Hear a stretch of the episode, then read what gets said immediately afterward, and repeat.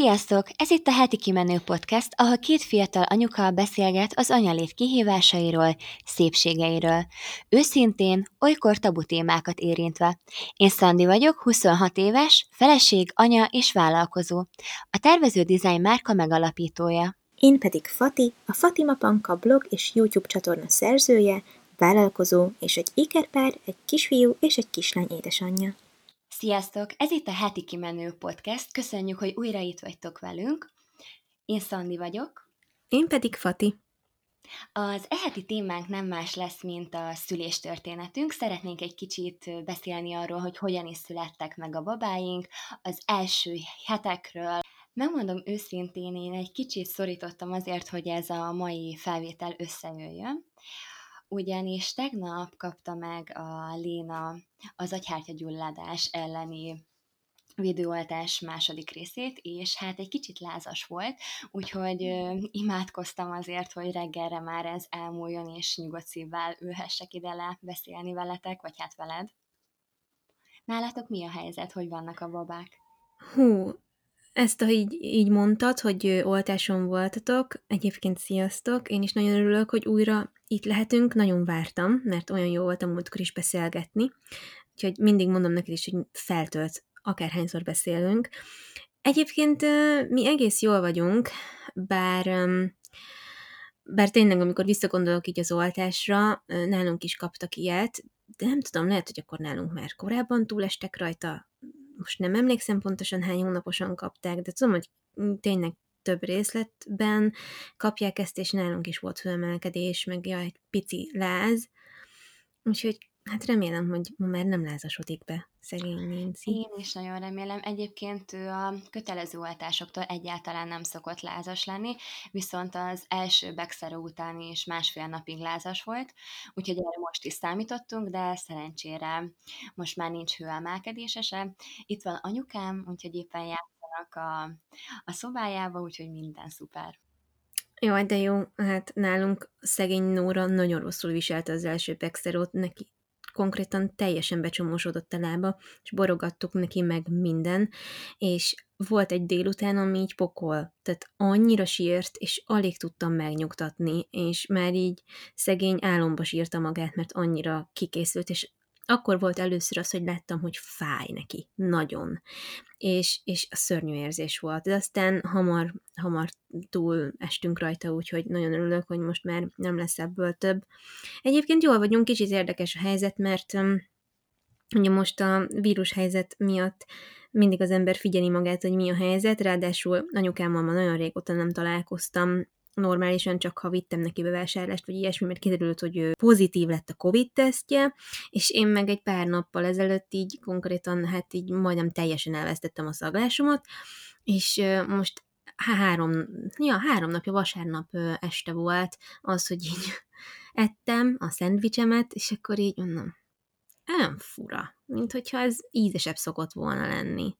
És akkor um, aztán rájöttem, hogy lehet, hogy akkor elkaptam, vagy nem tudom, de semmi bajom nincs, egyébként tök jól vagyok, a gyerekek is teljesen jól vannak, hála az égnek, Szóval, és most már sokkal jobb a helyzet, tehát most már ma, ma úgy reggeliztem, hogy, hogy volt a, a málnás joghurtnak málna íze, a magyaróvajnak magyaróva íze, úgyhogy szerintem már kifelé jövök belőle, és talán nem kell hetekig ezzel küzdenem, mint nagyon sokaknak, de hát szörnyű volt, és én ettől olyan olyan szorongós lettem, aztán, aztán most már rendeződni látszik a helyzet.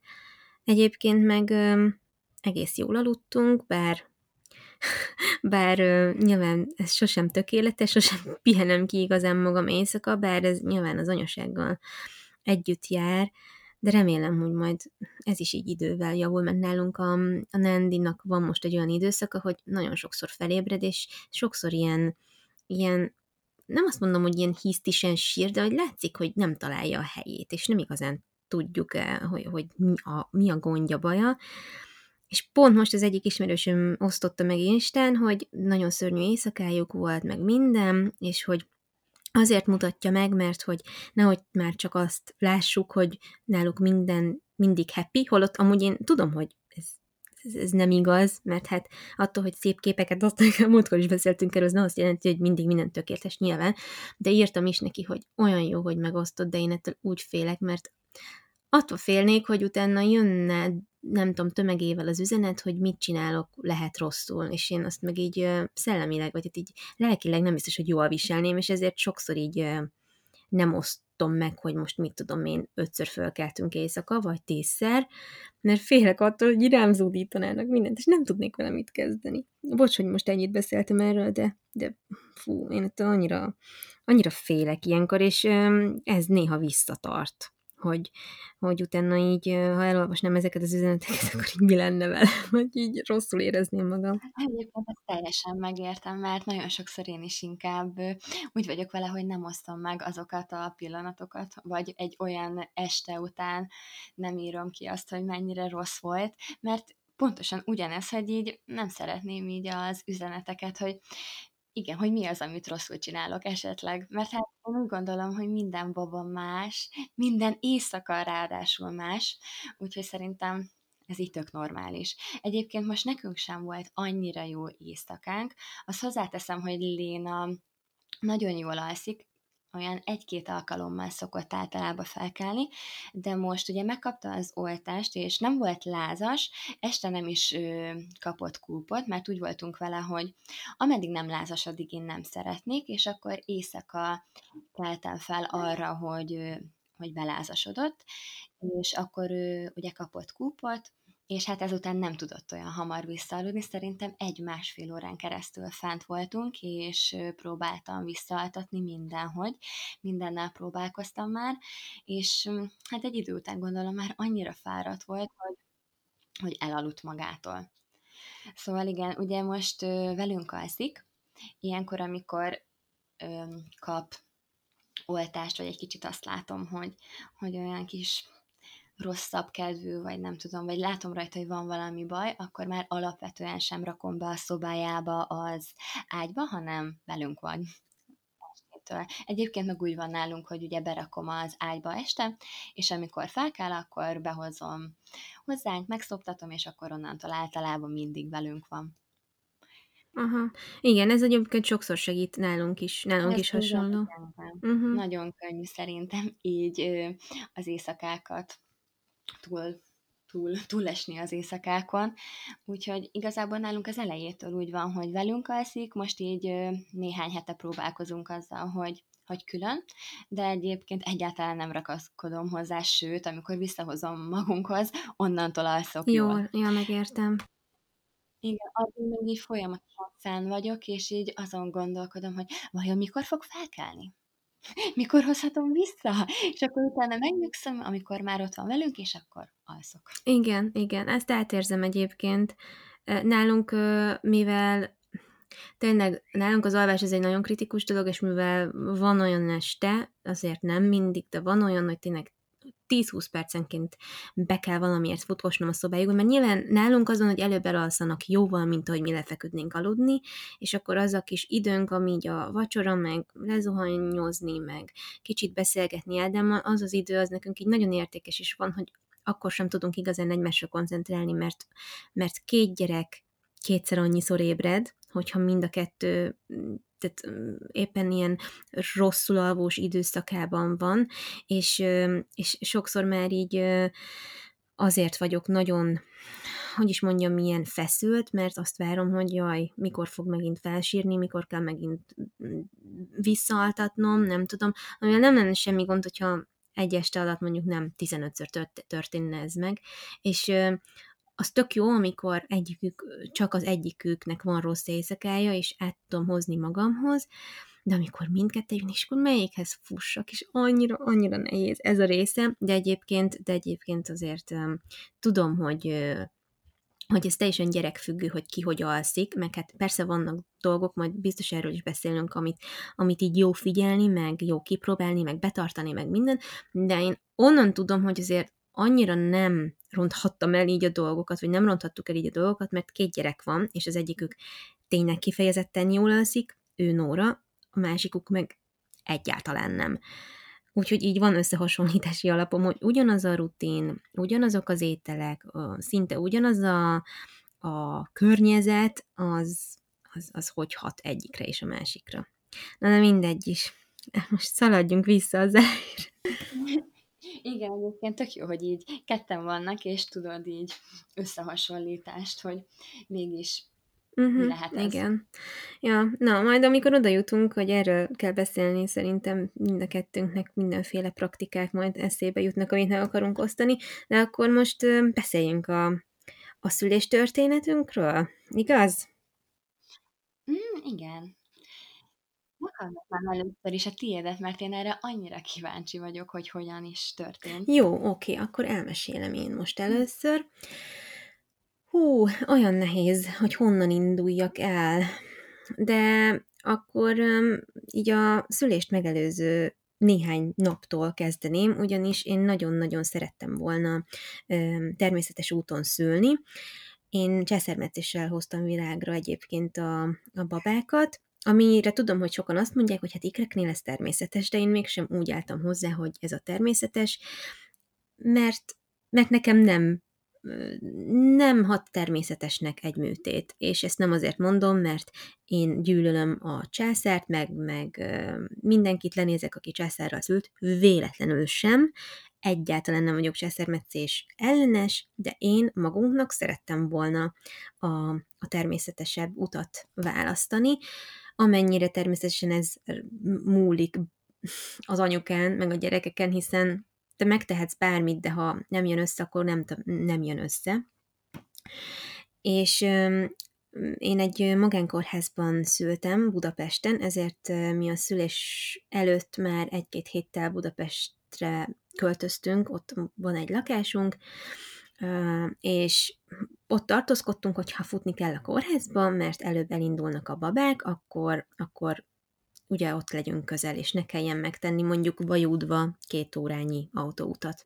Ott is karácsonyoztunk, mert hogy január másodikán volt a programozott császáromnak az időpontja, de, de nyilván ott már előtte voltak vizsgálatok, NST, meg ilyesmi, és akkor december 17-től fent voltunk már Budapesten, és én nagyon izgultam, hogy meg nagyon szugeráltam így az univerzumot, hogy legalább annyi legyen, hogy elfolyik a magzatvíz, vagy elindulnak a fájások úgy igazán, himbálóztam ilyen labdán, meg rengeteget sétáltunk, meg már mindenféle ilyen természetes praktikát kipróbáltam, datoját ettem, fűszereset ettem, mindenfélét, amiről hallasz, akár legenda szintjén is, hogy segíthet.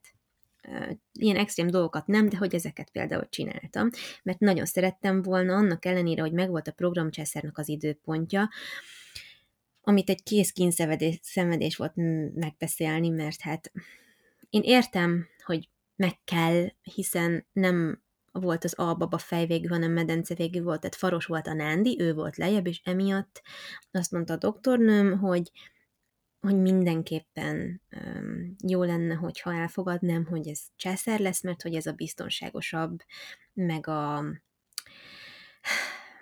meg a minden, mindenkinek, mindenkinek így lesz jó. Mármint, hogy anyukának és gyerekeknek is. A gyerekek számára is kevesebb a kockázat, meg az én számomra is kevesebb a kockázat. Nyilván nem mondhattam az neki, hogy már pedig, de igen, mert úgy voltam vele, hogy ha így van ez a helyzet, akkor el kell tudni fogadni, és akkor nekem ez beletelt pár napban, mert nagyon sokat sírtam, mi, miután megbeszéltük a programcseszer időpontját, és utána úgy voltam vele, hogy jó, csak annyi adasson meg akkor, hogy, hogy valami a, a szülés természetes lefolyásához kötődő tünetet hadd éljek már át, a, ami, aminek oké, okay, az lesz a végkimenetel, hogy elérzéstelenítenek, és akkor kiszedik belőlem a gyerekeket, de hogy ezt én annyira szerettem volna. De hát ők olyan jól érezték magukat odabent, hogy nem indult meg így igazán magától. Olyan volt, hogy megkeményedett a hasam, és úgy éreztem, mint hogy egy húzódna valami össze, de hogy így görcseim egyáltalán nem voltak. Pedig amikor voltam enestén, akkor, akkor ott lehetett látni, hogy van még tevékenység, de nem éreztem belőle igazán semmit. Még a gyerekek is tök jól el voltak. Szívhangjuk is szuper volt. Arról mondjuk ne beszéljünk, hogy két babának a, a, a szívverését megtalálni a, a zenestén, hát ez egy kényszenvedés volt, hogy órákat ott ültem, mert olyan nehéz volt megtalálni, hogy akkor most, most csak egyet fog a gép, vagy, vagy mind a kettőt sikerült öm, elkülöníteni.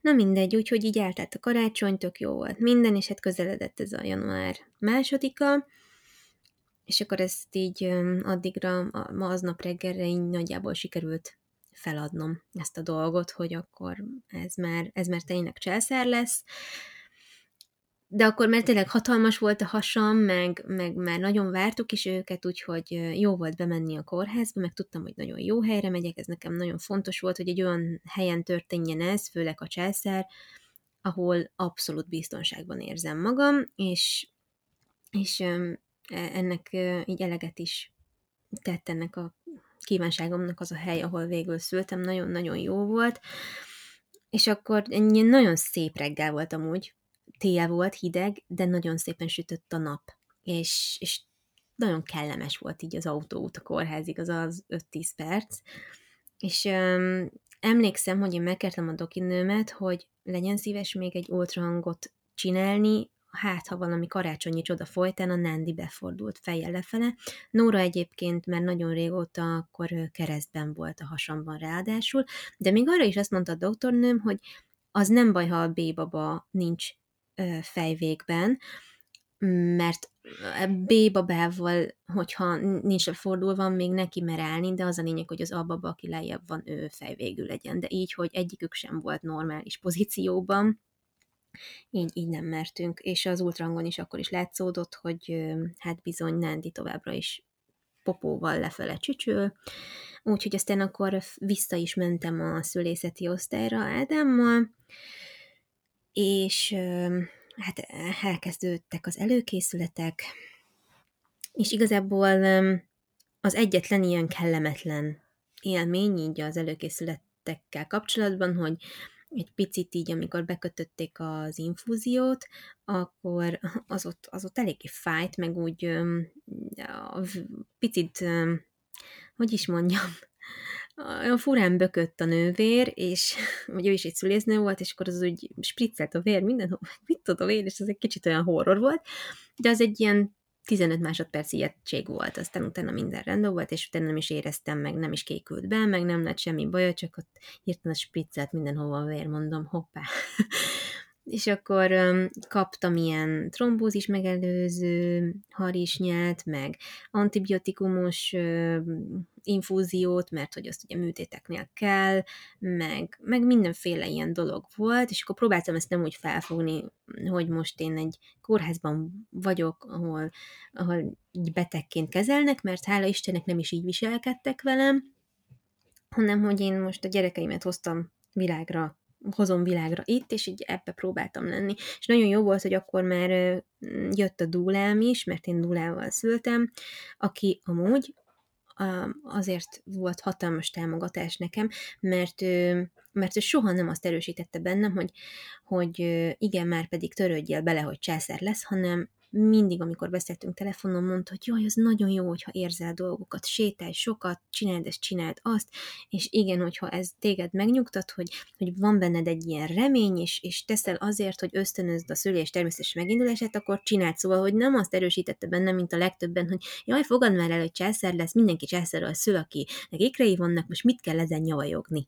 Mert én ezt utáltam, bocsánat, megint beszűrődik az ajkintről, tudom, de hogy én ezt utáltam mindig, hogy állandóan állandóan megkérdezték tőlem, hogy ja, és akkor mikor lesz a császárod? Meg mikor fekszel be a kórházba? Mondom, nem fekszem be a kórházba, nem vagyok beteg, tök jól vagyunk, nem, nem érzem magam veszélyeztetett terhesnek sem. Miért? Miért kérdezel ilyeneket? És nekem ez olyan rossz volt mindig ezekre így válaszolgatni, hogy ö, például ö, így a Ádám anyukáját is, aki így az anyósom, kérdezgették, hogy na és a, a Fatit befektették már a kórházba? Hát miért kéne? Miért? Azért, mert kettő gyerek van a hasamban. Szóval, hogy soha nem gondoltam így betegként magamra. És az emberekben meg ezért, hogy jaj, ikerterhesség, akkor az valami húha, nagyon veszélyes, akkor szövődmény meg, húha, jaj, jaj, akkor attól nagyon kell félni, és én tényleg az elejétől fogva megpróbáltam úgy tekinteni erre, hogy ez egy természetes dolog, ennek így kellett lennie, még akkor is, hogyha mondjuk nem természetesen fogannak az ikrek, akkor se kell annak egy nehéz várandóságnak lennie. És én nekem ebből volt a legjobban elegem, hogy mindenki szugerált a császárra, hogy jaj, jobb lesz az, hidd el, jobb lesz az. Mondom, kinek? Kinek lesz jobb? És így nyilván nincsen, nincsen a császárral semmi gond, csak amikor te másra vagy hangolódva, akkor ezt így fáj hallgatni, hogy állandóan ezzel traktálnak, hogy programcsászár lesz, programcsászár lesz. És nyilván emiatt nem is javult meg hirtelen a kapcsolatom a műtéttel, mert hogy ez egy műtét, ezt akárki, akármit mond, ez egy műtét. Na mindegy, és akkor előkészítettek meg minden, és a kicsit uh, így meg is ijedtem, mert mondtam Ádámnak, hogy ő végig ott ült mellettem, hogy figyelj már, én olyan álmos vagyok, de mindjárt elalszom, pedig éppen, nem tudom, föl fölspannolva kellene lennem, hogy mindjárt megszületnek a gyerekek, és semmi, semmi ilyesmi nem volt bennem, nyilván így, ah, mondom, mindjárt látjuk őket, meg milyen érdekes, de hogy nekem olyan szürreális volt, hogy se fájások, se semmi, nincs az a, az a felfokozott izgalom bennem, mint mondjuk amikről szoktam olvasni már szüléstörténeteknél, hogy és akkor berohantunk a kórházba, és akkor már jöttek a fájások, és azt hittem, mert nem tudom elviselni, és már kiabáltam, hogy nem bírom tovább, de aztán egyszer csak megszületett, és én meg csak ott ültem, gyönyörködtem a beszűrődő téli fények, és mondtam az Ádámnak, hogy miért vagyok ilyen nyugodt, mindjárt elalszom. és akkor utána így, utána így kicsit felélénkültem, lehet, hogy az infúzióban volt valami, vagy valami anyag, ami ott csöpögött belém, lehet, hogy az volt rá milyen hatással, lenyomott, de aztán utána jött már nem sokra a műtős fiú, meg ott elköszöntünk a, a dólámmal, aki így ott próbált így engem ráhangolni erre az egészre, meg, meg mondta, hogy majd mindenben fog segíteni Ádámnak, mikor ő lesz bőrkontaktban a gyerekekkel, miután kiveszik őket, és az engem annyira megnyugtatott, hogy Ádámmal ott lesz az Orsi, mert Lénád Orsinak hívták egyébként a dúlámat, vagy hát hívják, és ő ott volt vele, és végig a vigyázó kezeivel ott hát szemmel tartotta őket, és Ádámnak ha bármi kérdése vagy bizonytalansága lett volna. A csecsemősök is nagyon cukik voltak, meg minden, de nekem az annyira megnyugtató volt, tudtam, hogy Orsi ott van vele. Um, és akkor, um, bocs, hogy így egy kicsit ugrálok, de ezt meg akartam említeni, mert nekem az így lelkileg nagy támogatás volt, főleg azért választottam amúgy dúlát, mert tudtam, hogy az anyukámnak a traumatikus szülési élménye miatt császármetszése volt, és volt egy összenövése, és neki csonkolni kellett a méhét, meg minden, mindenféle dolog félrement, és neki nagyon traumatikus volt a szülési élménye.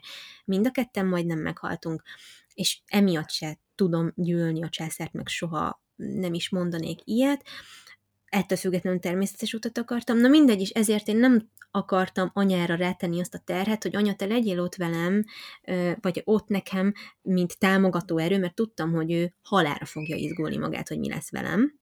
Tudtam, és ő hát már mesélték nekem, hogy fel alá mászkált, meg már sírt, meg minden baja volt, hogy hol vagyok, mikor tolnak már ki, mi van, és, ezért, és az Orsi, a Dulem őt is nyugtatta, és ő, őt is így kicsit edzette, meg kócsolta, hogy nyugodjon meg, minden rendben van, hiszen ő tudta a legfrissebb fejleményeket, úgyhogy a Dula egy nagyon jó dolog. Na és akkor jött a műtős fiú, mert irány a műtő, eljött az olyan fél tizenkettő körül volt, azt hiszem, hogy fél, ja, negyed egy körül inkább, mert délután, és akkor én mondtam, hogy nekem pisilnem kell. És akkor mondom, tudom, hogy adnak a tétert, de én el szeretnék menni pisilni. És mondták, hogy semmi akadálya, menjél nyugodtan. És akkor így tök jó volt, hogy így már leemelt az ágyról, meg minden a nagy hasonló, de mondom, ha menjek el pisilni, és olyan jó volt ez a szabadság, hogy én még a műszer kisétáltam pisilni. És akkor így ott röhögtek rajtam, így persze aranyosan, amikor besétáltam a műtőbe, mert az nekem nagyon jó érzés volt, hogy a saját lábamon mentem be, nem toltak, tologattak, nem, nem tudom, ez nagyon jó volt, és akkor mondták, hogy micsoda kis fit anyuka, hogy így még elment pisilni, meg így föl leugrál az ágyról egyedül, hát mondom, igen, én még tegnap reggel jogáztam, mert tényleg én nagyon jól viseltem a várandóságomat, mindenki csodálkozott, hogy hát két babával, de én nem éreztem akkor a tehernek ezt a két babát. Nagy volt a hasam, meg minden, de, de én nem tudom, szerintem nekem nagyon szerencsésen alakult a várandóságom, és én szerettem is mm, várandós lenni, meg hordozni őket így a szívem alatt, és mindent megtenni azért, hogy én is jól érezzem magam a bőrömben, meg nekik is jó legyen odabent, és akkor hát onnantól fogva kezdődött igazából az igazi izgalom, mert az érzéstelenítéstől nagyon féltem, és még így is szerencsés vagyok, mert engem nem kellett elaltatni, meg nem is szerettem volna. Nekem az volt a kívánságom, hogy jó, ha már császár, csak nehogy olyan vészhelyzet alakuljon ki, hogy el kelljen altatni, és ne halljam azt a pillanatot, mikor felsírnak, vagy ne láthassam őket abban a pillanatban, mikor kiveszik őket. De ez nagyon örülök, hogy megadatott, hogy ébren tudtam lenni, és az érzéstelenítés is, hát nekem teljesen fájdalommentes volt. Nem tudom, hogy hogy lehetek ilyen szerencsés, mert olyan borzasztó horror sztorikat hallani, hogy mellé szúrnak, ide szúrnak, oda szúrnak, és egy icipici tűzúrást éreztem, és utána meg ahogy elzsibbadt a, a, a lábam, utána meg mert tényleg um, semmit, és a műtétből sem, még csak annyit sem, hogy rángatnak, mert mindenki ugye ezt meséli, hogy olyan érzés, mint amikor ide-oda, mintha elmosogatnának a hasadban. Sokan fogalmaznak így. És erre fel is készített az anesteziológus is, hogy ezt esetleg ezt érezhetem. A, azért ezen a ponton már izgultam, mert én megmondom őszintén, nagyon, nagyon féltem attól az érzéstől, hogy nem, fog, hogy nem érzem a lábaimat, hogy ettől mondom, nem fogok én bepánikolni, hogy nem érzem a lábaimat, és nem tudom megmozdítani, amikor meg akarom. És mondtam a, az altató orvosnak is, hogy nézze, én ismerem magam, én nagyon könnyen pánikolok, nagyon könnyen, nekem voltak is, meg vannak is időnként pánikrohamaim, és mondom, nem tudom, hogy mi lesz. Úgyhogy lehet, hogy emiatt raktak valamit amúgy a kis koktélomba, ami lefolyt így az infúzión, mert ezt én így külön kiemeltem, bár nem éreztem bódultnak akkor már magam, meg semmi tökésznél voltam. De képzeld el, hogy ö, Ugye más a vajúdás miatt gyakorolja a légzést, én meg azért csináltam itthon légző gyakorlatokat elsősorban, hogy mondom azt a stresszt, hogy nem érzem a lábaimat, én tudjam kordában tartani és kezelni, és akkor én mondtam, hogy most én most lélegezni fogok, és lehet, hogy furán fogok kinézni, mert ilyen kicsit ilyen lefagyva így csak arra koncentráltam, hogy hogy veszem a levegőt, addig, amíg megszoktam, hogy hogy érzéketlen a lábam. És akkor mindig kérdezgették, hogy jól van, jól van, minden oké? Mondom, igen, csak próbálok így lemenni valahogyan a, a, a, a, az agyamban arra a szintre, hogy ne aggódjak, meg tényleg tudjak arra koncentrálni, hogy minden, mindjárt találkozom a gyerekeimmel, és akkor ez így sikerült, meg ott volt a fejem fölött már Ádám, miután elérzéstelenítettek, és elfektettek a hátamra, és ez így nagyon-nagyon jó volt, Viszont ami nagyon érdekes, hogy olyan gyorsan történt minden, hogy nem, nem beszélgettünk annyit már Ádámmal, hanem megfogta a kezem, mondta, hogy minden oké, okay, tök jól csinálok mindent, vegyem csak a levegőt, ahogy, ahogy gyakoroltam, és ez így nagyon jó volt, és a következő pillanatban már hallottuk, hogy felsír az első baba olyan gyorsan történt, tényleg. És így mondom, ah, jaj, de cuki, és még hallottam, hogy a szájában van valami magzat, magzatvíz, mert olyan kis ilyen tásásan sírt, de mondom, ah, de édes. És akkor mondom, hallott kicsim, vagy nem tudom, valami és, nem, és a következő pillanatban már sírt a másik. mondom, ilyen a világon nincs. Annyira, annyira gyors volt.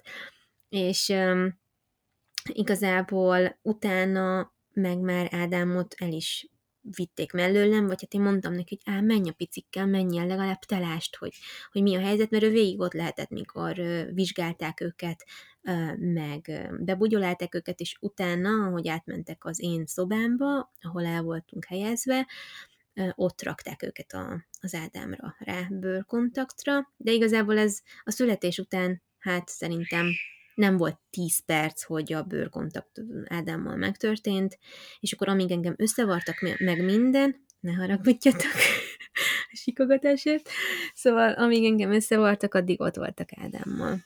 Úgyhogy, úgyhogy igen, az egy ilyen nagyon-nagyon szuper érzés volt, hogy tudtam, hogy ő velük tud lenni, és akkor amíg engem ott visszapakoltak, addig, addig is vettem a levegőt, meg koncentráltam arra, hogy minden oké, okay, és mondom, jó, most nagyon erősnek kell lennem, mert, mert ott lesznek a babák, és akkor nekem el kell kezdenem őket szoptatni, meg minden, úgyhogy, úgyhogy igen.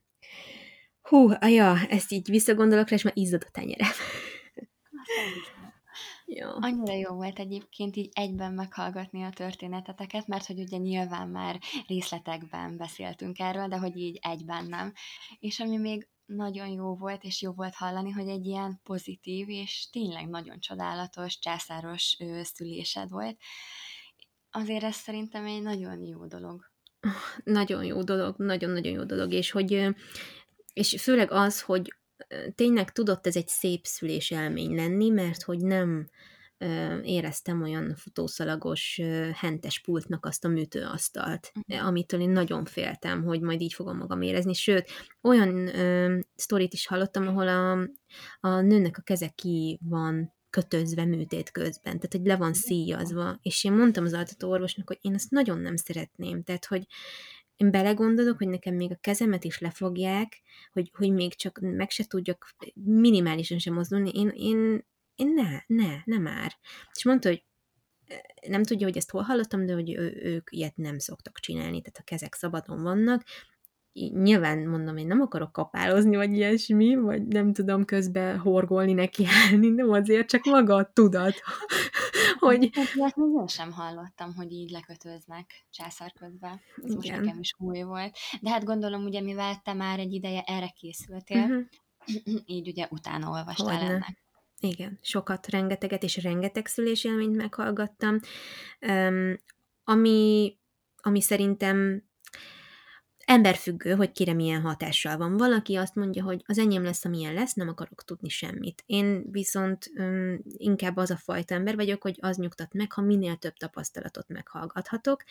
Meg úgy érzem, hogy a, a, mint nő, meg szülőnő a jogaimmal is sokkal jobban tisztában vagyok így, vagy lettem így, hogy utána olvastam mindennek, meg hallottam, hogy hogy hát olvastam, és látom mások tapasztalatain keresztül, hogy mi az, mik azok a pontok, ahol félrecsúszhat egy-egy szülés élmény, ezért így sokkal magabiztosabban mentem be a kórházba, és, és tudtam, hogy mit szeretnék, és nagyon örülök, hogy nyilván magánintézmény volt, de ez tehát, hogy ez tökre nem azon múlik, hanem azon, hogy milyen az orvosod, és milyenek az ápolók, és hogy, és hogy mennyire vesznek ember szembe, és mennyire vagy futószalagon kvázi az intézményben. Úgyhogy én ennek így nagyon-nagyon örültem, hogy, hogy olyan emberek vettek körül, akik nem így kezeltek. Szóval ez nekem nagyon fontos volt. Ja. Igen, emlékszem, hogy akkor, amikor már közelebb voltál, beszéltünk arról, hogy egyikünk sem szeretne olyan kórházba szülni, ahol a, az alapvető jogainkat nem kaphatjuk meg. Úgyhogy nagyon örülök, hogy nálatok ez sikerült. Nálunk egyébként nem minden úgy ment, ahogy ezt szerettem volna, de ezt majd elmesélem. Hát igazándiból a maga a szülés az, az ennyi volt, és akkor hú, igazából utána így visszatoltak a szobába, szerencsére nem volt semmi komplikáció, tehát a mélepény is tök szépen lejött, kijött így magától, meg nyugodtan össze tudtak varni, anélkül, hogy nagyon véreztem volna. Igen, szóval nagyon-nagyon örülök, hogy minden rendben ment, és nem volt különösebb komplikáció, főleg azután, hogy a anyukámnak mi mindenen kellett keresztül mennie szegénykémnek, és hát ő, ő is aztán, mikor engem kitoltak, már megnyugodott. Ez is nekem egy hatalmas, hatalmas kívánságom és álmom volt, hogy az én anyukám, meg Ádám anyukája is ott lehettek már a szobámban, mikor engem visszatoltak, és láthatták a, a kicsiket, és aztán utána nyilván minket magunkra hagytak az Ádámmal, és, há, és négyesben lehettünk, de hogy annyira jó volt, hogy ők ott voltak, és hogy igazából engem nem is idegenek gondoztak, amíg amíg bent voltam a kórházban, hanem a szeretteim, az anyukám, meg az Ádám anyukája, és a, a nővérkeik csak tényleg csekkolni jöttek be engem, hogy minden rendben van, nem meg a vérhigítómat beadni. Ennyi. És amúgy olyan volt, mintha mint hogyha otthon szültem volna, kvázi nyilván nem, de hogy a szobámban csak a szeretteim voltak. És ez fantasztikus volt. Tényleg, ez enge, az én kedvemet, meg, meg komfortérzetemet ez annyira emelte, meg hát a dúlám nyilván ott volt nagyon sokáig, az első felkelésig, ami, hát a műtét meg volt ugye dél körül, és hát este fél kilenc volt, azt hiszem, mire én fölkeltem az ágyból, de valakit amúgy fel se keltenek még ilyenkor, csak másnap reggel, de én amúgy örülök, hogy túl, túl voltam rajta hamarabb. Ja, és akkor így szépen lassan elmúlt az érzéstelenítő, és akkor jött a, a durva fájdalom, de az, az nagyon kemény volt. Tehát ahogy így egyszer csak azt érzem, hogy sajog, sajog a hasam, a mindenem sajog, és akkor ez egyszer csak átment ilyen nagyon durva görcsös fájdalomba. Tehát kaptam ugye méh összehúzót is, oxitocint adtak be a műtét végén, és akkor nyilván azt tette a dolgát, meg szépen löködött ki, aminek ki kellett, és ez borzasztóan fájt, és ugye elkezdtem szoptatni, és a szoptatás is mély összehúzó hatású, és olyan szintű brutális görcseim voltak, hogy szoptam, és közben így zokogtam, annyira fájt. De hát számítottam rá, hogy ez lesz. Pontosabban hazudok, mert erre nem számítottam, hogy ez ennyire intenzív lesz, főleg a szoptatás hatására, mert ezt itt senki nem emelte ki, de ezen azért meglepődtem, és én azon is meglepődtem, hogy mennyire brutálisan véreztem utána.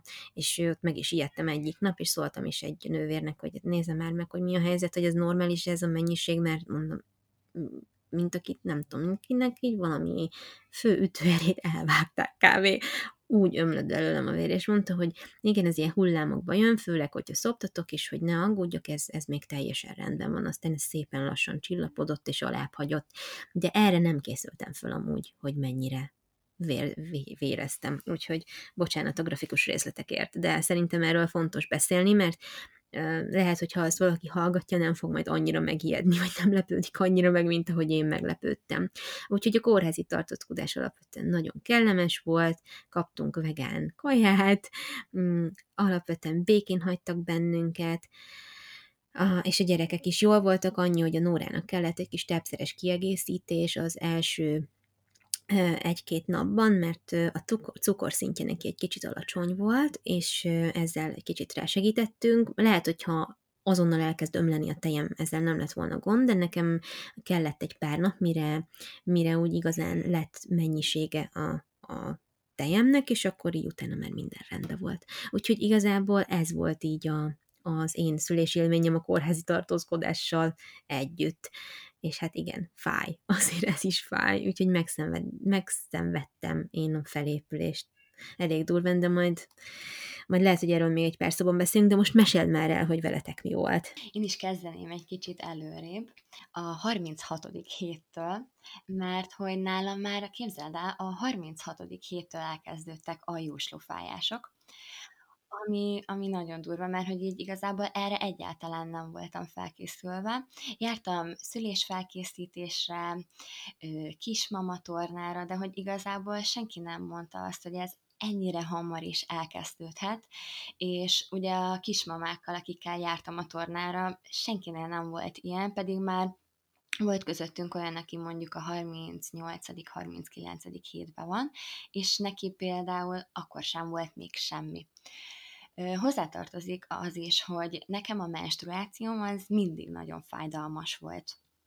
És így számítottam arra, hogy, hogy lehet, hogy ez így megnehezíteni a dolgot, mert egyébként maga a, a várandóságom igazából zöggenőmentes volt, de, de én görcsöltem az elején is, az első másfél hónapban biztosan, és a, és a, mondom, a 36. héttől pedig a szület a szülésemig végig. Ezért ugye én szedtem magnerotot, és az elején egyet szedtem naponta, majd már annyira görcsöltem, hogy napi három volt az, amit be kellett vennem. Szóval igen, hát a, tehát a 36. héttől voltak ezek a, a görcseim, és a 39 hetes és 6 napos voltam akkor, amikor megszületett a Léna. Egyébként november 12-ére voltam kiírva, és november 11-e éjszaka egy órakor folyt el a magzatvizem. Igazából nagyon szerettem volna, hogyha elfolyik a magzatvíz, és nem, nem a görcsök jönnek előbb, mert hogy féltem tőle, hogy nem fogom tudni, hogy milyenek azok a görcsök, amiket, amit éreznem kell. És hogy mikor kellene elindulnom a kórházba. Nyilván megbeszéltem ezt az orvosommal is, a szülésfelkészítőn is nagyon sokat beszéltünk arról, hogy hány percenként kell jönni a fájásnak, amikor már indulni kell, de hogy mégis mindig az volt bennem, hogy én ettől annyira félek, mert egyszerűen nyilván ugye az első babánál fogalmat sincs semmiről, azt se tudod, hogy hogy kezeld ezt az egészet, és emiatt én, én nagyon szerettem volna, hogyha elfolyik a magzatvizem, és akkor tudom azt, hogy, hogy menni kell. Ez egy annyira fix jel, egyértelmű. Igen, igen. igen. És hát ugye éjszaka egy óra, akkor arra keltem, hogy valami nagyon furcsa amit még soha nem éreztem, és feleltem, mentem ki a WC-re, és hát elfolyt a magzatüzem, tök egyértelmű volt. Visszajöttem, felkapcsoltam a villanyt a hálóba, és mondtam Krisztiánnak, hogy indulnunk kell, ő pedig így felkattant, úristen, itt az idő? Mondom, igen, igen, menjünk. És akkor egyébként tökre nem stresszeltem, annyira nyugodt voltam, hogy ezt el se tudom mondani felhívtam az orvosomat, mert ugye megbeszéltük, hogy hogy hogyha elfolyik a magzatvíz, akkor ezt és ezt kell tennem, hogyha jönnek a fájások, akkor így és így kell cselekedni, és akkor ugye felhívtam, elmondtam neki, hogy nem érzek semmit, nem görcsölök, nincsenek fájásaim, viszont elfolyt a magzatvíz. És mondtam, hogy rendben, szépen nyugodtan készüljünk el, tegyük össze még, amit esetleg össze kell tenni, és akkor induljunk be a kórházba, ő pedig majd jönni fog és olyan kettő és fél-három között volt, amikor el, elindultunk a kórházba, mert hogy előtte én még lezuhanyoztam, ráhangolódtam erre az egészre, hogy akkor valószínűleg ma meg fog születni a kislányunk. Igazából már nagyon-nagyon vártam, mert a, a vége, ugye az utolsó pár hét, ugye amiatt is, hogy nagyon görcsöltem már, ugye többször voltak jóslófájásaim, meg, meg egyébként nagyon nagy volt a pocakom ahhoz képest, hogy egy baba volt, és én már azért vártam a végét, türelmetlen voltam, nagyon szerettem volna már a Linával lenni.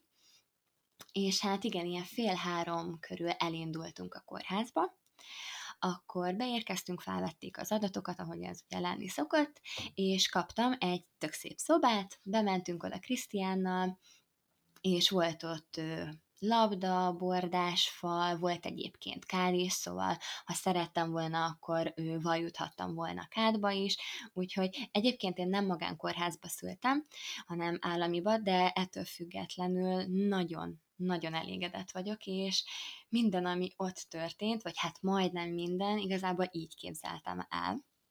Úgyhogy így ennek nagyon örülök.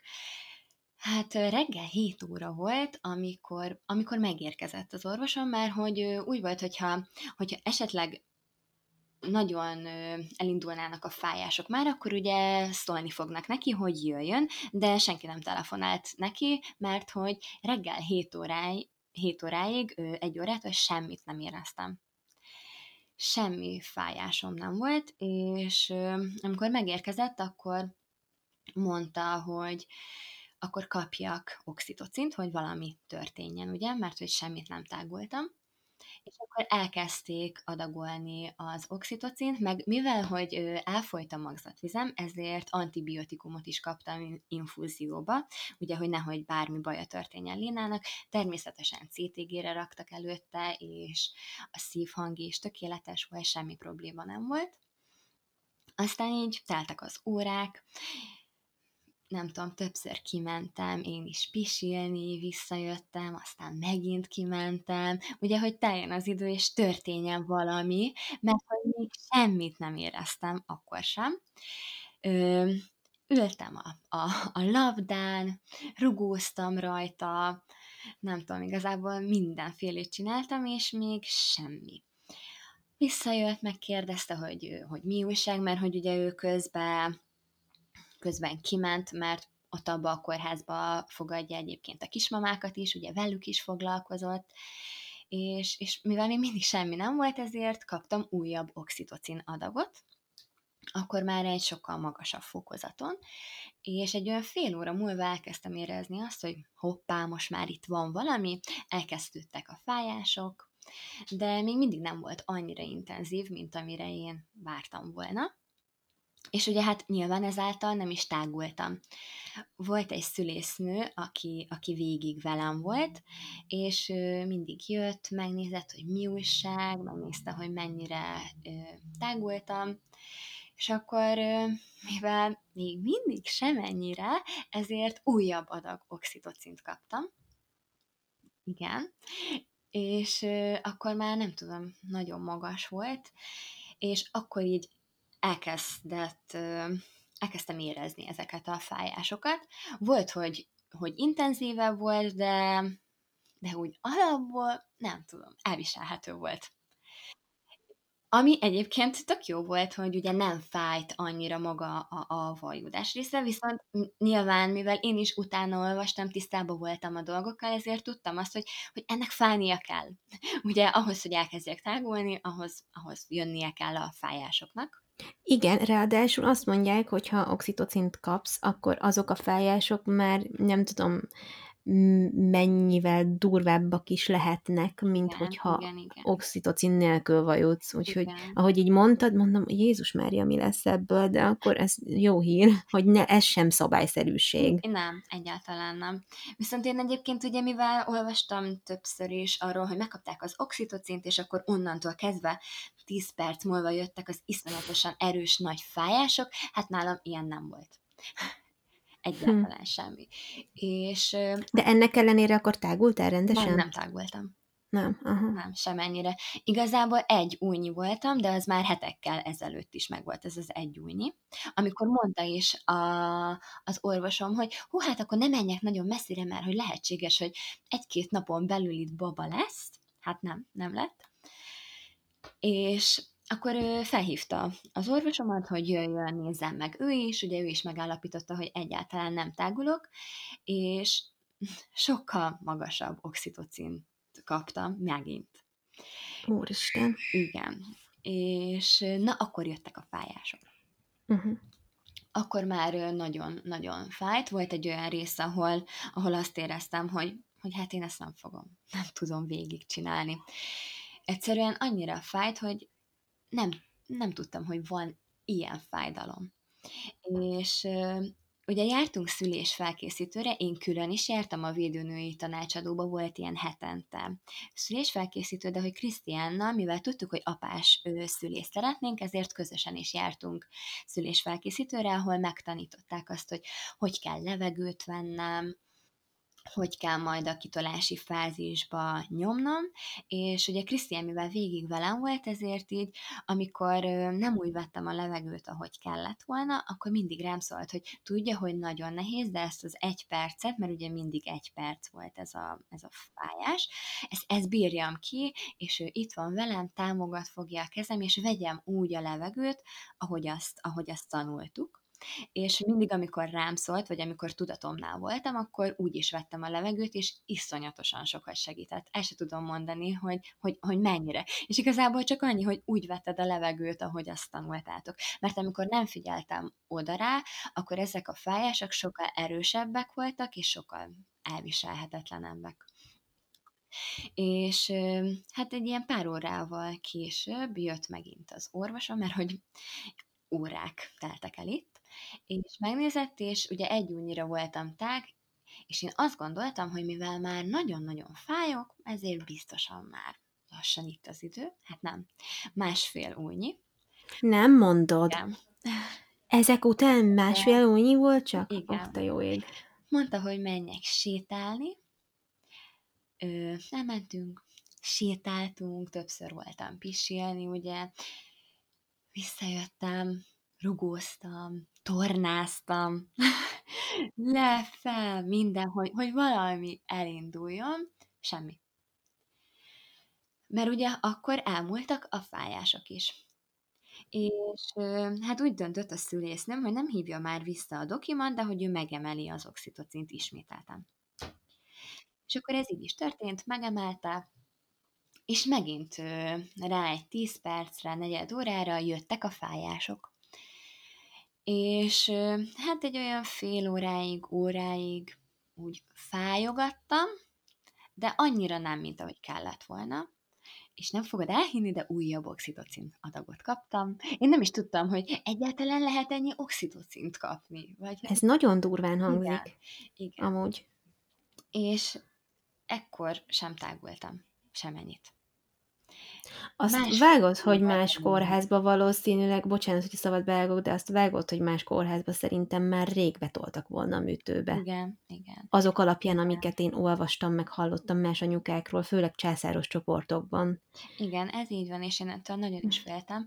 A, egyébként az orvosomhoz, ő neki van magánrendelője, és én a magánrendelőjében jártam, csak ő egy állami kórházban szület igazából, de hogy én uh-huh. elmondtam neki azt, hogy hogy na, nagyon nem szeretnék császárt, én nagyon féltem tőle. Természetesen, hogyha ennek úgy kell lennie, és a Léna és az én érdekembe is császárra kerül a sor, akkor meg fogom érteni. Nagyon, lelkileg nagyon rosszul fog érinteni, mert hogy nem erre készültem. És hogy, hogy igazából nagyon nem szerettem volna, de természetesen itt, itt csak az a fontos, hogy a Lénának és nekem semmi bajunk ne essen.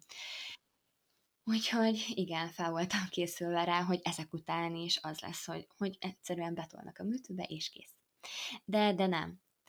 És ugye megkaptam az újabb adag oxitocint, és akkor elkezdtem végre fájni. és akkor már nagyon-nagyon-nagyon fájt, megnézte, ugye visszajött a dokim, és megnézett, és amikor ugye ö, megnézte, hogy hány újnyira vagyok tág, akkor ez nekem nagyon durván fájt, és mondta, hogy akkor most, hogyha szeretnék, akkor kaphatok epidurális érzéstelenítést. És én nagyon sokáig gondolkodtam, még amikor a Léna a pocakomba volt, hogy én szeretnék-e. És hát arra jutottam végül, mert Krisztiánnal erről nagyon sokat beszéltünk, és ő azt mondta, hogy ha már van erre lehetőség, hogy ezt a nagy fájdalmat enyhítsük. Nyilván teljesen nem fog megszűnni a fájdalom, ugyanúgy érezni fogom a fájásokat, ugyanúgy a, a kitolásnál is érezni fogok mindent, egyszerűen csak egy kicsit csillapítja ezt. És végül úgy döntöttem, hogy szeretnék epidurális érzéstelenítést, ezt meg is kaptam, és még mindig ö, egy másfél újnyira voltam tág, és ekkor már ugye éjszaka egy órakor folyt el a magzatvízem, és itt délután három óra volt, ami azt jelenti, hogy 15 órája vajuttam már. Igen, és, és ebből a 15 órából nem tudom, körülbelül 3-4 óra volt az, amikor voltak azért fájásaim, volt, amikor nehezebb volt elviselni, de hogy így amúgy hálát adok azért, hogy ezt a 15 órát nem végig nagy fájdalmakkal töltöttem és ugye akkor három óra volt, és azt mondta, hogy ha egy óráig vagy még, még egy órát ad arra, hogy táguljak. Tudja, hogy nem szeretnék császárt, de a Léna érdekében, mivel már ugye elfolyt a magzatvizem, ezért, ezért ő neki vagy így, vagy úgy meg kell születnie hamarosan, és egy órát ad még erre, hogyha, ez, hogyha nem fogok ez idő alatt tágulni, akkor viszont meg fognak császározni. Na és ott én annyira sírtam, hogy életemben nem sírtam annyira, mint akkor. És most, hogyha erre gondolok, akkor libabőrös vagyok, kiráz a hideg, és, és komolyan így bekönnyezek, mert... Nekem kijöttek könnyeim konkrétan. Én tényleg nagyon-nagyon féltem tőle, és nem azért, mert kevesebb leszek ettől, hogy császárral szülök, mert egyáltalán nem érzek ilyet, hanem egyszerűen csak, hogyha van egy elképzelésed, és az egész várandóságod zökkenőmentes, akkor, akkor így azt érzed, hogy miért veled történik ez meg és, és miért te leszel az, aki, a, aki mondjuk 15 órát vajudik, és utána a vége mégis császár. És visszajött a szülésznőm, és egyébként abban a kórházban, ahol én szültem, ott nem lehetett szülésznőt választani, de, de egyáltalán nem bánom, mert aki velem volt, egyszerűen így a szülés után már mondtam neki, hogy majd a többi babáinkat is, vagy babánkat nála szeretném világra hozni, mert hogy akkora támogatás volt nekem, hogy ott volt velem, hogy el sem tudom mondani. Amikor ugye mondták, hogy lehetséges, hogy császár lesz, akkor mondta, hogy tudja, hogy nem erre számítottam, és hogy el tudja képzelni, hogy mekkora veszteségként érzem, vagy meg ezt az egészet, és hogy próbáljak meg megnyugodni, és, és arra koncentrálni, hogy igazából hamarosan a kislányommal lehetek, és, és semmi más nem számít. És egyébként ez tényleg így volt, és így is van, de de én egyszerűen annyira sírtam, hogy, hogy én, én nem tudom, nem, nem tudom elmondani, hogy a 26 évem alatt sírtam el valaha ennyire. És én így nem tudom, eldöntöttem magamba, hogy, hogy én szeretném megszülni a Lénát, és annyira átkapcsolt az agyam, hogy egy óra alatt körülbelül, vagy másfél óra alatt négy újra kitágultam. És így, így jött a szülésznő, és mondta, hogy ő ezt nem hiszi el. Hogy ilyet, ilyet még nem is látott, vagy, vagy nyilván látott már, de hogy nem sokat. És akkor már egyébként kaptam újabb adag oxitocint is, és epidurális érzéstelenítést is, mert hogy nyilván másfél újnyiról négy újnyira kitágulni, az, az rettenetesen fáj. És ugye mondta is, hogy jobbról ö, a bal oldalamra forogjak, mert hogy az ugye az a babának is jó, és akkor hát ha le, lejjebb csúszik, és akkor ugye megindul. Forogtam jobbról balra, hát na az ott leírhatatlan fájdalom volt, ott már nagyon-nagyon fájt, és emlékszem, hogy ekkor jöttek meg a szüleim, meg Krisztián szülei is, és öt óra volt kerekem, emlékszem, hogy 5 órakor érkeztek meg, kérdezte tőlem, hogy ki mehet-e hozzájuk, hogy jól vagyok. Elmondtam, hogy fájok, de hogy egyébként nyugodtan menjen ki. Menjen ki. És amikor visszajött, akkor ott volt velem a szülésznő, és csak Krisztián annyit hallott, hogy eltűnt a mészáj. És hogy, hogy itt hamarosan baba lesz. És mondta, hogy kezdjük el gyakorolni, hogy hogy is kell majd nyomni, amikor ugye élesbe fog ez történni. Nyilván ugye, ahogy mondtam is, a szülés felkészítően mi ezeket tök jól átvettük, és nagyon fáradt voltam már akkor, 16 óra után, iszonyatosan fáradt voltam, de hogy így magam is meglepődöm, hogy, hogy agyban egyébként ott voltam. És emlékeztem arra, hogy, hogy hogy kell nyomni, hogy kell venni közbe a levegőt, és ugye Krisztián is végig ott volt velem, és akkor ő is így mondta, hogy mit csináljak, és ugye az az egy könnyebbség volt, hogy ott van velem. És mondta, hogy jó, akkor elkezdjük ezt így gyakorolni. Na hát ez nem gyakorlás lett, hanem hogy már élesben, így mondta, hogy ő is, hát ott a feje. És akkor ugye jött az orvosom is, és mondta, hogy akkor, akkor nyomjunk. Ugye általában ez úgy szokott lenni, vagy, vagy nem tudom, nálunk ez így volt, hogy egy nyomás az ugye három nyomásból áll, három kisebb nyomásból. És úgy emlékszem, hogy nyilván akkor már így azt sem tudtam, hogy hol vagyok, de így ilyen 6-7 ilyen három nyomásra emlékszem, és, és arra, hogy hallom a Lénát, hogy sír, és hogy, hogy rám teszik és így annyira, így nagyon-nagyon-nagyon szép élmény volt. Igazából, ugye, mint mondtam, 5 órakor kezdődött el ez a nagyon durva fájás, és hogy mondta a szülésznőm, hogy, hogy eltűnt a mészáj, és 5 óra 35 perckor már megszületett a Léna. Szóval maga a szülés az egy nagyon rövid szakasz volt. Uh-huh. Uh-huh amire ugye egyáltalán ezek után nem számítottam, hogy, hogy itt vagyok már 17 órája, hát biztos ez a, ez a kitolási fázis is olyan hosszú lesz, hogy, hogy már én fogok könyörögni azért, hogy nem tudom, császározzanak meg, mert hogy már nem bírom ezt a fájdalmat, de szerencsére nem így történt. És mondta a doki, meg a szülésznő is, hogy annyira durva, mert hogy olyan ügyesen ö, nyomtam, és annyira jól vettem a levegőt, és tudtam azt, hogy hova kell nyomni, mint hogyha világéletembe szültem volna, vagy világéletembe ezt csináltam volna. Szóval igen, és amit én még nagyon nem szerettem volna, az a, az a gátmetszés volt, és ezt ugye tudta is a dokim, és oda jött hozzám, ide a fejemhez, és így megsimogatott, és mondta azt, hogy tudja, hogy nem szeretnék gátmetszés, de hogy mivel nagyon szűk ott az a rész, ezért egy picit muszáj lesz bemetszeni, mert hogy ez így nekem is jobb lesz, és, és nyilván a, a Léna is sokkal könnyebben ki tud majd csúszni. És ö, egyébként várt arra, hogy mit fogok mondani, magától nem is csináltak volna semmit, és mondtam, hogy természetesen én igazából teljesen rábízom magam, mert hogy annyira megbíztam benne, hogy igazából nekem nem volt kérdés, hogy most, most metszünk, vagy nem. Azt csináltam, amit ő mondott, vagy, vagy amit ő javasolt, mert hogy teljesen megbíztam benne.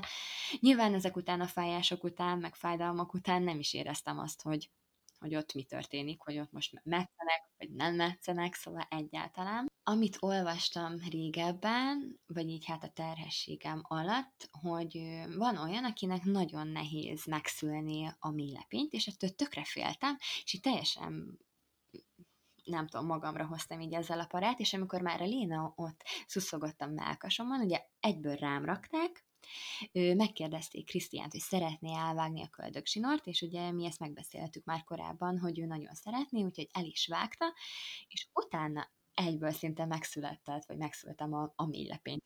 És így éreztem, hogy jön valami érzés, és én így kilögtem magamból. Szóval, igen. Ez így, nagyon megmaradt bennem, hogy nagyon szerettem volna, hogyha az hamar kijön, mert hogy volt egy barátnőm, akinek annyira nem távozott a, a mélepény, hogy darabokra, darabokban szakadt le belőle, és így ki kellett kaparni. Igen, és mondta, hogy ő neki az egész szülés alatt egy hangot nem adott ki, de amikor azt szedték ki belőle, akkor az egész kórház őt hallgatta, mert hogy olyan fájdalmai voltak. És így ez annyira bennem volt, hogy így éreztem, hogy jön valami, és így, jó, akkor ezt most így kilökjük. És szerencsére az a millepény volt. Szóval igen, hát ez az én rövid szülés történetem, ez a rövid 17 óra. Egyébként annyira pozitív dolog az, hogy, hogy megkérdezett az orvosot, hogy vághat-e vagy nem. És ez ennek így kellene lennie. Igen. És az annyira rutinszerűen csinálják a gátmetszést, hogy, hogy nagyon sok nőnek választása sincsen. Meg az, hogy valaki gátvédelemmel foglalkozzon, akár szülésznő, akár, akár orvos erre gondoljon, az elég, sajnos elég ritka, pedig ez egy ezt nem tehetnék meg úgy, hogy nem kérnek rá engedélyt egyébként, hiszen ez egy Már beavatkozás. Az, és ez nem az ő szülésük, ez nem az ő életük, hanem Így van. hied. És neked kell eldönteni azt, hogy szeretnéd ezt, vagy sem. Nyilván mint mondtam, az a legfontosabb, és az az első, hogy a babának és neked semmi probléma, vagy, vagy semmi ne legyen a szülés közben, de, de ettől függetlenül nagyon jól esett az, hogy megkérdezte, és nem szeretném az orvosom nevét mondani, mert hogy egy, egyébként egy ilyen, nem az, hogy ismert orvos, de nagyon sokan ismerik, és, és így a kórházas se szeretném mondani, de hogy ott protokoll az, hogy gátmetszés van. Az első szülésnél gátmetszés van, teljesen mindegy, hogy amúgy kéne sem, van és kész. És ő ezt már a, a konzultációk során elmondta, hogy ő nem szokott metszeni, hogyha erre nincsen szükség. És hogy ezt én ne is nagyon mondogassam, de hogy, hogyha nem lesz rá szükség, akkor, akkor nem lesz. De mivel, mivel ugye nagyon szűk volt, ott ezért muszáj volt. És képzeld el, ezt a 17 órát magam se hiszem el, de egy hang nélkül kibírtam. Egyetlen egyszer sem volt, hogy kiabáltam volna, vagy hangosabban sírok, vagy bármi. Viszont nekem annyira fájt, a, amikor az érzéstelenítés elmúlt, ugye, amikor a Léna rajtam volt, akkor elkezdett összevarni az orvosom, és utána ö, kaptunk két óra aranyórát. És ugye azt gondoltam, hogy ott lesz már velem a Léna, és hogy az annyira jó érzés lesz, hogy így, hogy nem is fog érdekelni semmi. Amikor így azt mondják, hogy lehet, hogy nagyon fáj a szülésed, de ahogy rád rakják a babát, onnantól mindent elfelejtesz. És hát gondoltam, hogy ez biztosan így lesz, hiszen anyukám is erről beszélt, mindenhol ezt lehet olvasni, de hát nálam ilyen nem volt. Hanem ahogy rám rakták a lénát, nyilván nagyon boldog voltam, de ott a, az érzéstelenítésnek a hatása elmúlt, nyilván már nem is kaptam többet, és ott a gátmetszés miatt, meg úgy a varrás miatt, meg úgy nyilván az egész szülés miatt, na az az brutális fájdalom volt. Az egész szülésem nem volt olyan fájdalmas, mint ott akkor. Azt a, és ezt úgy mondod, hogy nem tudom hány dózis oxitocint kaptál, és, az, és úgy fájtál, vagy úgy. Rettenetesen uh-huh. fájt. Annyira fájt egyébként, hogy többször szóltam Krisztiánnak, hogy hívja ide a szülésznőt, hogy nézze meg, hogy jól lettem-e összevarva, vagy hogy, hogy, hogy mi történhet, mert hogy nem hiszem el, hogy ennek ennyire kell fájnia. És visszajött, megnézte, mondta, hogy nagyon szépen lettem összevarva, és hogy igazából ő nem lát semmit, minden, minden tökéletes. Viszont én, én nem tudom, én iszonyatosan fájtam, és utána még emlékszem, hogy ugye nézegettük a Lénát, hogy, hogy mennyire csodálatos, és hogy milyen kis picike, meg úgy, úgy nyilván így elvitte a varázsa ezt az egészet, viszont én folyamatosan akkor, akkor sírtam. Ugye egész végig nem sírtam, csak akkor, amikor megtudtam azt, hogy, vagy hogy lehetséges, hogy császár lesz, de ott, ott sírtam. Mert nagyon fájt, nagyon-nagyon. És megint megkértem, hogy megint hívja ide, és ilyen hülyén éreztem magam, hogy, hogy most mit hívogatom ide, hát ez biztos normális, de közben meg úgy voltam, hogy e, ennyire nem fájhat. És mondta, hogy sajnos, de fájhat ennyire. És olyannyira, hogy amikor letelt a két óra aranyóra, akkor ugye Krisztián elment a Lénával, ott ugye lemérték, szalagot kapott, stb. És engem pedig felvittek a szobámba, és nem szerettem volna, a saját lábammal szerettem volna bemenni, de annyira fájt, hogy, hogy hoztak egy tolószéket, és ugye abba vittek be a szobámba.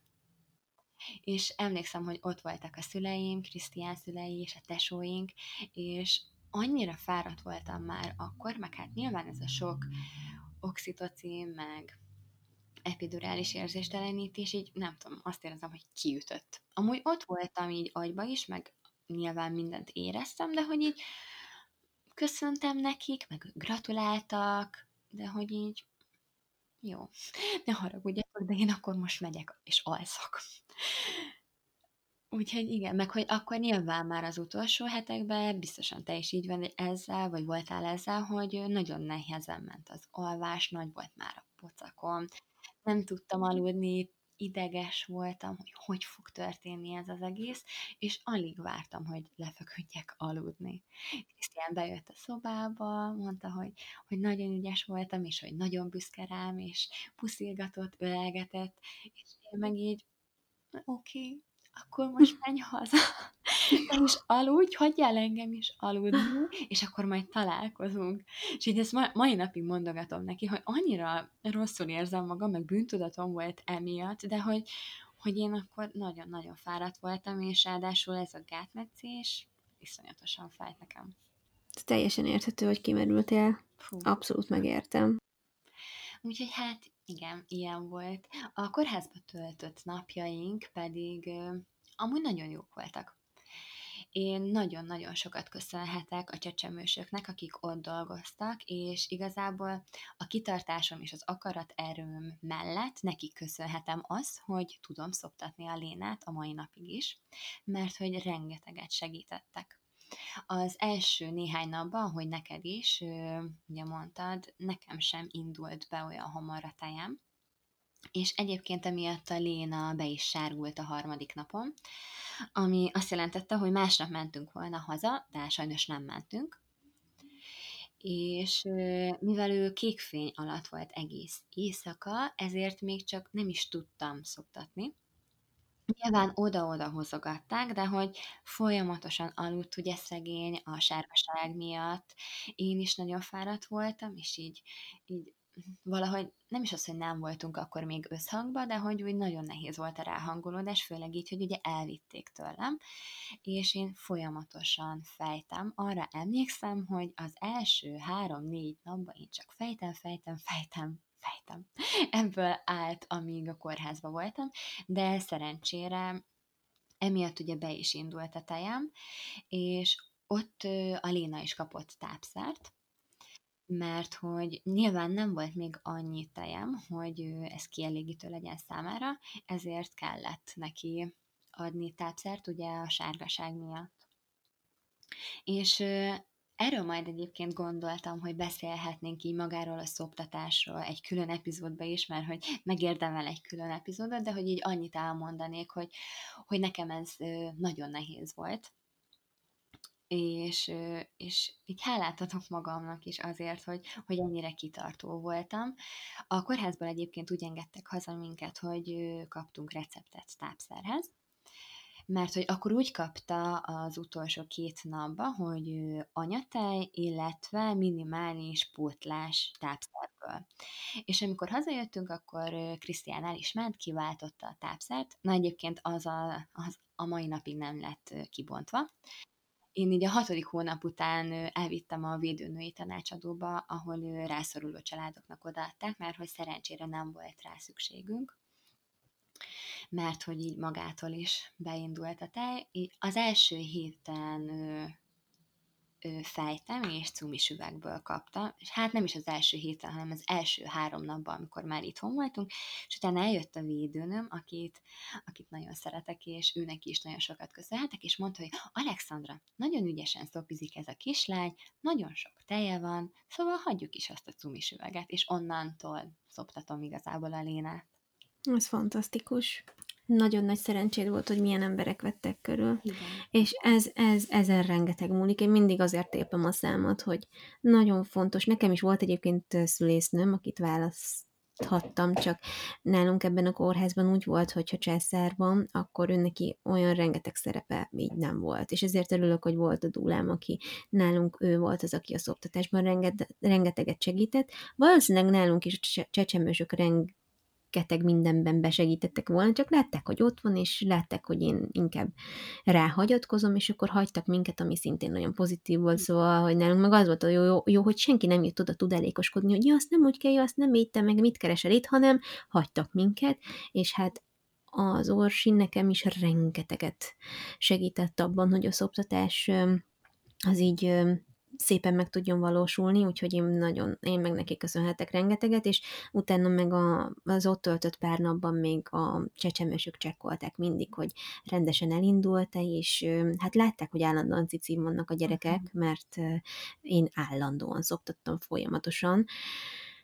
Nekem, ugye te fejtél, igen, igen, egyszer az egyiket, utána a másikat, hogy nem tudom, hogy tandem szopi volt nála. Tandem szopiztak a, akkor a kórházban rengeteget. De ez egy csodás igen, igen, és akkor, és akkor ez így segített nekem is elindítani a tejet, de tényleg kellett az a pár nap. Hála Istennek nálunk így pont elegendő volt igazából, és itthon, mert mikor ide, idehaza voltunk, akkor már nem is adtunk nekik pótlást, pontosabban Nórának. Ráadásul vittük a gyerekeket az első orvosi vizsgálatra, mert az itteni gyermekorvos is szerette volna őket minél hamarabb látni, úgyhogy vasárnap hazaértünk, hétfőn megmentünk. A dokihoz is mondta, hogy felejtsük el a tápszert, szopi, szopi, szopi, szopi, most az a dolga anyuka, hogy szoptasson, szoptasson, szoptasson, tudja, hogy fáradt vagyok, tudja, hogy minden bajom van, fáj meg minden, de hogy ha szeretném, hogy ne legyen szükség tápszerre, akkor, akkor minden erőmmel azon legyek, hogy akár egész nap a, a cicim vannak, akkor egész nap cicim vannak, de hogy higgyem el, hogy el fog indulni. Ha meg, ha meg ennek ellenére sem, akkor természetesen majd felírunk valamit, és én annyira hálás vagyok ezért neki, hogy ő e, ilyen igény szerinti szoptatáspárti volt, meg egyáltalán szoptatáspárti volt, hogy abszolút megerősített abban, hogy jó lesz, be fog állni a mennyiség, keresletkínálat, meg minden, és ez, ez így egy nagyon-nagyon nagy támogatás volt itthon is, úgyhogy nagyon fontos, nagyon fontosak az emberek, meg a, a gondozók. Iszonyatosan sok múlik egyébként rajtuk. Nyilván a legtöbb rajtunk múlik, de azért, hogyha ilyen emberek vesznek körül minket, akkor sokkal könnyebb ezt így. Egyébként a, a fejés mellett ugye nálam is folyamatosan az volt, hogy Lina cicim volt, aztán ugye mivel, hogy besárgult, azért többször ö, aludt, és akkor emiatt kellett fejnem is, mert nem szerettem volna, hogyha ameddig ő alszik, addig sem történik ugye semmi. És hát mivel úgy engedtek minket haza, hogy három óránként ennie kell, ezért ö, fejnem kellett, felkelteni őt, megetetni, majd igazából, ahogy megetettem, már aludt is vissza, be, emlékszem, hogy be volt állítva az óránk, hogy három óránként biztosan keljünk fel, mert hogy a Léna egyébként nem kelt volna fel. Ugye nyilván ezért is nagyon fontos az, hogy amúgy nem, egyáltalán nem támogatom azt, hogy, hogy keltsük fel a babát, mert a babának aludnia kell, és majd ő tudja azt, hogy mikor kell felkelnie enni, és majd az ő igényei szerint fogjuk a szoptatást is ugye végezni, de akkor, amikor be van sárgolva a babád, akkor nyilván fontos az, hogy három óránként tegyen, mert valahogy ki kell a szervezetéből ürülni ennek. Igen, igen. Igen. Jaj, de jó. Uh-huh. Összességében szerintem akkor elmondható, hogy a tiéd is egy nagyon-nagyon pozitív szülési élmény. Én egyébként annyira pozitívan emlékszem vissza rá, hogy akkor én mondtam Krisztiánnak, hogy tőlem bármikor jöhet a második, Aha. mert hogy annyira jó volt, hogy így semmi. Például az unokatesom, ő rá, rám fél évre szülte meg a babáját, és ő neki annyira iszonyatosan fájdalmas volt, és ráadásul ő is hasonlóan ilyen 16-17 órát vajudott, viszont ő neki nem adtak érzéstelenítést, nem foglalkoztak vele, és ő benne annyira mélyen megmaradt ez az egész, hogy egyelőre most azt mondja, hogy nem is szeretne már babát. És ez, na, ugye ez az, amit mondunk, hogy iszonyatosan számít az, hogy kik vannak melletted, és hogy, hogy mennyire támogatnak, mert egy, egy rossz szülésélmény az akár el is veheti, úgymond a idézőjelbe a kedvedet attól, hogy újra gyermeket vállalj. Így van, így van. Nem beszélve arról, hogy a, a a gyermekágy alatt szerintem az, hogy milyen traumán mész keresztül mondjuk a szülés alatt, az baromira befolyásolja, hogy hogy tudsz gyógyulni, meg hogy tudsz szellemileg jönni, úgyhogy ez egy teljesen másik téma már, de, de tényleg. Úgyhogy nagyon-nagyon örülök, hogy ezt így ilyen pozitív végszóval meg tudtad osztani. Na hát köszönjük, hogy meghallgattátok a szülési élményeinket, és reméljük, hogy ha kismamák vagytok, vagy hogyha már szültetek, akkor így ösztönzött benneteket arra, hogy szívesen gondoljatok vissza a saját élményeitekre, vagy, vagy gazdagított benneteket bármivel, mert én emlékszem, hogy nagyon szerettem mások élményeit hallgatni, és Szerintem nőknél, és főleg a szülés viszonylatában nagyon fontos a tapasztalatcsere, ebből rengeteget lehet tanulni, és az ember nem tud teljesen érzelemmentesen beszélni erről a témáról, de ettől függetlenül, amit így objektíven magunkkal tudunk vinni, az mindenképpen segít abban, hogy akár a következő alkalommal jobban kiálljunk azokért a dolgokért, amikért szeretnénk, meg amik nekünk fontosak, hiszen ez elsősorban a, a mi testünk, a mi testünkből születik meg az a baba, vagy akár kettő, úgyhogy nagyon nem mindegy, hogy mások ugye mit engednek meg maguknak ezzel kapcsolatban, vagy hát velünk kapcsolatban, és, és ezért örülök, hogy, hogy két teljesen különböző történetet hallottatok, de úgy érzem, mind a kettőnknek meg volt így az autonómiája, ami egy nagyon fontos dolog. Úgyhogy köszönjük még egyszer, hogy meghallgattatok bennünket, és a gyermekágyról és a regenerálódásról részletesebben majd egy következő epizódban fogunk beszélni. És ha szeretnétek, akkor kövessetek minket Instagramon, a heti kimenő podcast oldalon, és ott akkor tudunk esetleg tovább beszélgetni erről egymással, és jövő héten pedig találkozunk. Igen, köszönjük, hogy újra velünk voltatok, és ahogy Fati is mondta, a következő epizódban újra találkozunk. Sziasztok! Sziasztok!